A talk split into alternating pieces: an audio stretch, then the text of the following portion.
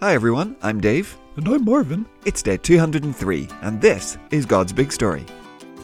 It's a story, It's big! never boring. No way! For His glory, Always! God's big story. God's big story!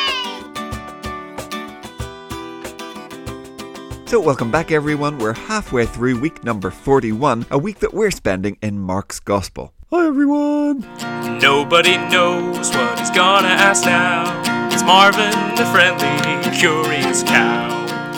Mm. Well, Marvin, how about today we just get right to it? Now, we've been in Mark's Gospel. Oh, no, you don't, Dave. It's Wednesday. Yeah, I know, I was just teasing. Jingle, please. Hey, it's Wednesday. Everything is okie doke. Here comes Benjamin, and he's gonna tell us a joke. Hi, Benjamin. Hi, you guys. Hello, Benjamin. So, what have you been up to today? Oh, not much, Dave. You know, I, I was just on my phone there to my stockbroker. You know, checking on my investments. Oh, okay. Yeah, I did not know that you did that. Oh, yeah, Dave. I'm known as the Wolf of Wall Street. Okay, gotcha. Well, you know, Benjamin, I think we are all ready for a joke this week. Oh, you got it. Get ready to laugh because here it comes. So, why did the Pharisee not let his wife wear stilettos on the weekends? Oh, I don't know, Benjamin. Why did he not let his wife wear stilettos on the weekend? Because he didn't think anyone should be healed on the Sabbath.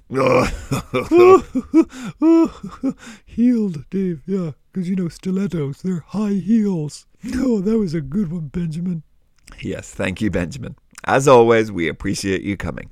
Oh, it's my pleasure, Dave. It's always fun. I'll, I'll see you guys next week. Bye, Benjamin.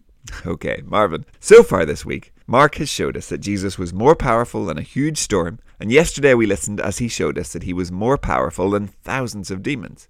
But you know what? Mark is not done, and today we're going to hear even more about Jesus' amazing power.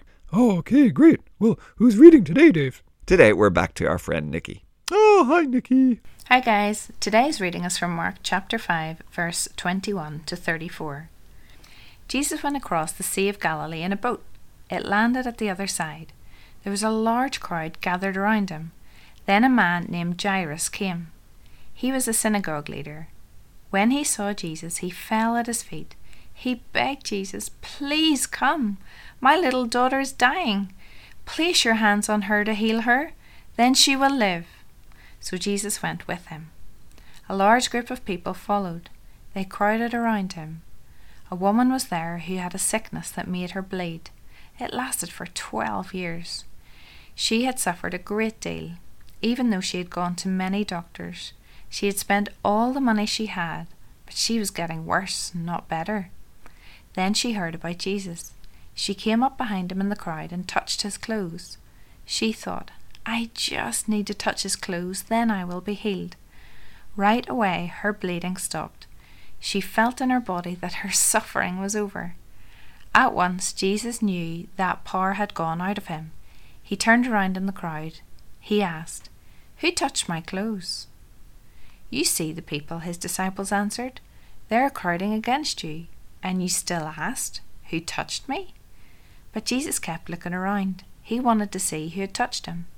Then the woman came and fell at his feet. She knew what had happened to her. She was shaking with fear.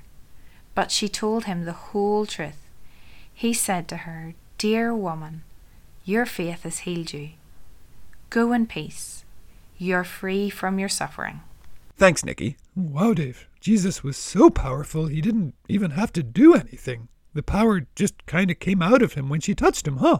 Exactly, Marvin. Remember, this woman had been sick for 12 years. There wasn't anything doctors could do for her, but just by touching Jesus right away, 12 years of pain and suffering was over. Jesus was more powerful than a storm, more powerful than thousands of demons, and now more powerful than illness or sickness or anything that might go wrong with our bodies. Okay, Dave. Yeah, so Jesus is more powerful than sickness. But, Dave, how come Christians still get sick? If Jesus can heal us, well, then how come he doesn't?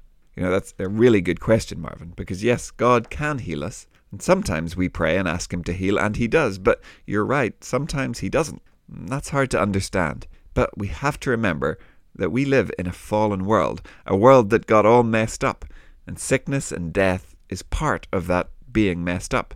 God doesn't pull us out of this world, and He doesn't promise Christians, you know, I won't let bad things happen to you. This is the world that we live in. Bad things will happen, both to us and to the people that we love. Hmm. Yeah, Dave, you're not really cheering me up a lot here. Well, no, but Marvin, in today's story, we get just a little glimpse of what heaven will be. Because when our days on this messed up world are done, well, then we get to be with Jesus, when His power will fix all of it, where there will be no more sin, and no more sickness, and no more death. Just like this woman was healed in the blink of an eye, well, when we go to be with Him, all the pain and the suffering that we might have gone through in this world, well, that too will all be gone in an instant. Oh, okay. Yeah. Now you're talking some good news, Dave. It really is. So, boys and girls, today, thank God that if we are Christians, that is our future. That all pain and all suffering will be gone forever. No sickness, no sadness, no tears, and amazing forever with Jesus. Hooray! Yep. Hooray, Marvin. Now, that's it for today. So, well, I suppose we will say goodbye and we'll be back again tomorrow as we walk just a little bit further in Mark's Gospel. Okay, yeah, I can't wait. Well, bye everyone. We'll see you tomorrow. Goodbye. We'll see you soon. God's Big Story is a ministry of Eden Grove Presbyterian Church. Music and jingles by Dave, Josh, and Josh.